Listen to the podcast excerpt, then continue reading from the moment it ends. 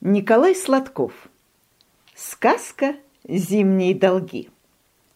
Расчирикался воробей, так и подскакивает, а ворона как каркнет. Чему воробей возрадовался, чего расчирикался? «Страсть, драться охота», — отвечает воробей. «А ты тут не каркай, не порть мне весеннего настроения». «А вот и спорчу», — не отстает ворона, — как задам вопрос, во напугала. И напугаю. Ты крошки зимой в птичьей столовой у школы клевал? Клевал. Спасибо ребятам, подкармливали. То-то, надрывается ворона. А чем ты за все это расплачиваться думаешь? Своим чириканьем? А я один, что ли, пользовался? Растерялся воробей. И синица там была, и дятел, и сорока, и галка, и ты, ворона, была. Я раньше всех расплачусь.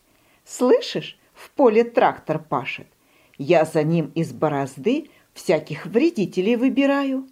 Сорока с галкой мне помогают, а на нас глядя и другие птицы стараются.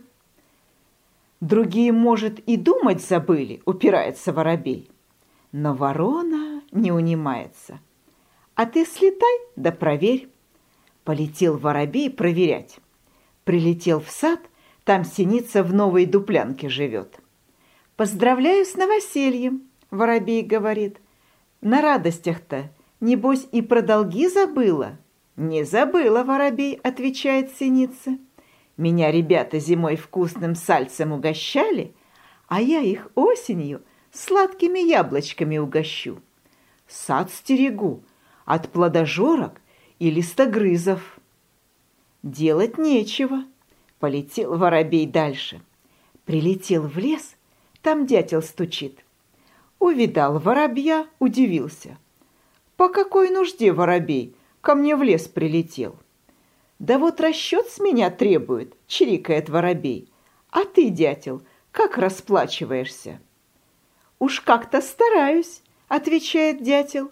«Лес от древоточцев и короедов оберегаю». «Ишь ты!» — задумался воробей. «А я думал...» Вернулся воробей и говорит вороне. «Твоя правда. Все за зимние долги отрабатывают. А я что, хуже других?» Как начну вот птенцов своих комарами, слепнями да мухами кормить, чтобы эти кровососы ребят не кусали. Мигом долги верну. Сказал так и давай опять чирикать и подскакивать, пока свободное время есть, пока воробьята в гнезде не вылупились.